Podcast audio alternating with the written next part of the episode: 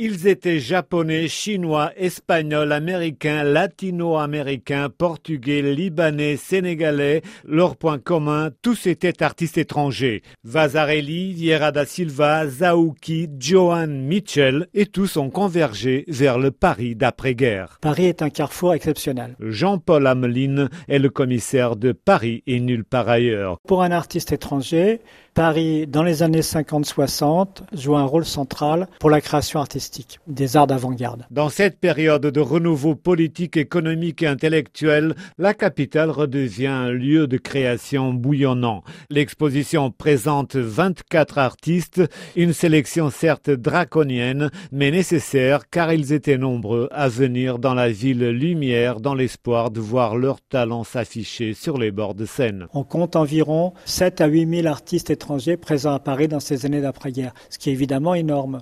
On a choisi 24 qui sont caractéristiques de différents types d'expressions à ce moment-là. On est loin d'en rester à la peinture ou la sculpture. On montre aussi des collages d'objets qui sont importants, des installations, parce que Paris est aussi un lieu où d'autres mouvements se développent. Je pense par exemple au cinétisme, l'art du mouvement, le déplacement, une idée qui est très fortement développée par les artistes étrangers de Paris. L'exposition est organisée en quatre thèmes, le mélange des cultures, le sentiment d'étrangeté, la construction d'un langage sans frontières et surtout l'exil. L'exil est volontaire. Très peu partent parce qu'ils sont chassés de leur pays. Ce sont des choix de création pour développer leur travail. On y voit une centaine de chefs-d'œuvre d'artistes célèbres et surtout on découvre d'autres moins connus qui transgressent les frontières pour créer un art universel comme Iban Diaye, un peintre sénégalais considéré comme le père de l'art contemporain africain. Jean-Paul Ameline. Ibn Diaye arrive à Paris dans les années 40 et il se passionne pour la peinture classique du Louvre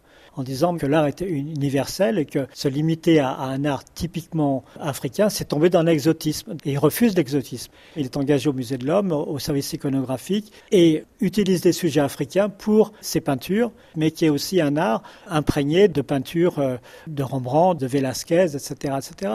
Il y a l'idée d'un art qui va au-delà de toutes les frontières. Une sorte de pionnier qui marque une époque importante, c'est une époque de transformation de l'art à Paris. Paris et nulle part ailleurs raconte l'expérience de la migration. Le récit est remarquable, aussi bien du point de vue artistique que sur le plan historique.